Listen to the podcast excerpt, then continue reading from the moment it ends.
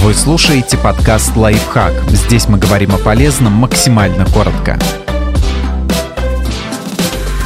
Как осознанные медитации притупляют боль. Дело тут не в самовнушении, просто при медитации мозг обрабатывает болезненные ощущения иначе. Исследователи из медицинской школы Калифорнийского университета в Сан-Диего измерили влияние осознанных медитаций на восприятие боли и активность мозга. Для этого отобрали 40 добровольцев. Сперва им к икре правой ноги прикладывали предмет, нагретый до 49 градусов, функциональная МРТ отслеживала активность мозга, а участники должны были оценить уровень боли. Затем часть испытуемых научили медитировать. Повторив опыт с раскаленным предметом, исследователи обнаружили, что участники, которые активно медитировали, посчитали интенсивность боли на 32% ниже по сравнению с первым тестом, а саму боль сочли на 33% менее неприятной. Данные МРТ показали, что медитация прерывает связь между областями мозга, участвующими в ощущении боли, и теми, которые отвечают за самосознание. В результате болевые сигналы по-прежнему передаются от тела к мозгу, но человек чувствует меньше ответственности за эти болевые ощущения, что уменьшает боли, связанные с ней страдания.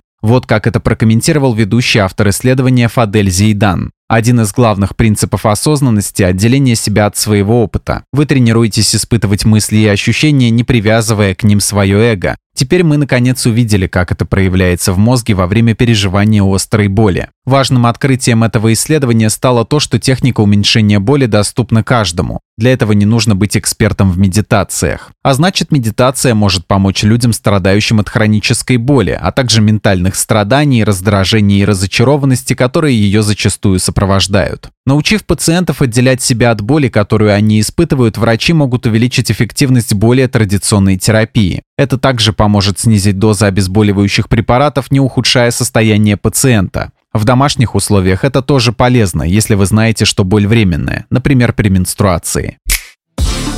Подписывайтесь на подкаст «Лайфхак» на всех удобных платформах, ставьте ему лайки и звездочки, оставляйте комментарии. Услышимся!